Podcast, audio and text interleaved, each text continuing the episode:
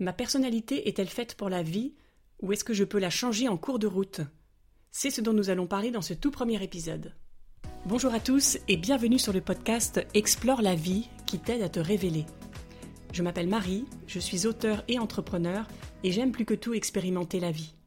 Ma mission est de t'inspirer pour te donner les clés pour transformer ta vie en douceur.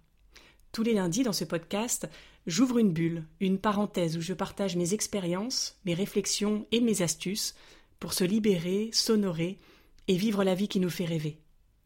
Si ce podcast te plaît, soutiens-le en le partageant et en le notant, ça lui permettra d'inspirer un maximum de personnes. Merci pour lui. Et c'est parti pour l'exploration.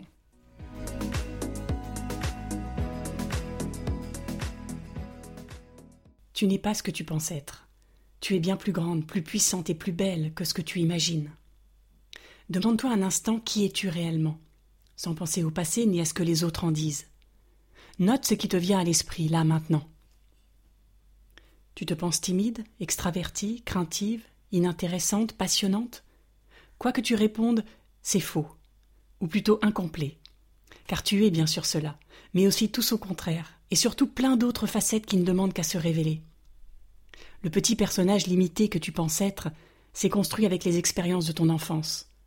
Ton cerveau a alors figé tes réactions, qui sont devenues des habitudes, que chaque jour tu entretiens en réagissant toujours de la même façon, comme si tu n'avais pas d'autre choix. Tu es devenue prisonnière de ton personnage, de tes rôles. Pourtant, tu es tellement plus. Tu es riche de des facettes multicolores qu'il te suffit d'activer. Tu en doutes? Tu peux être timide dans une situation et très confiante dans une autre, n'est-ce pas? Totalement radine à un moment donné et extrêmement généreuse à un autre.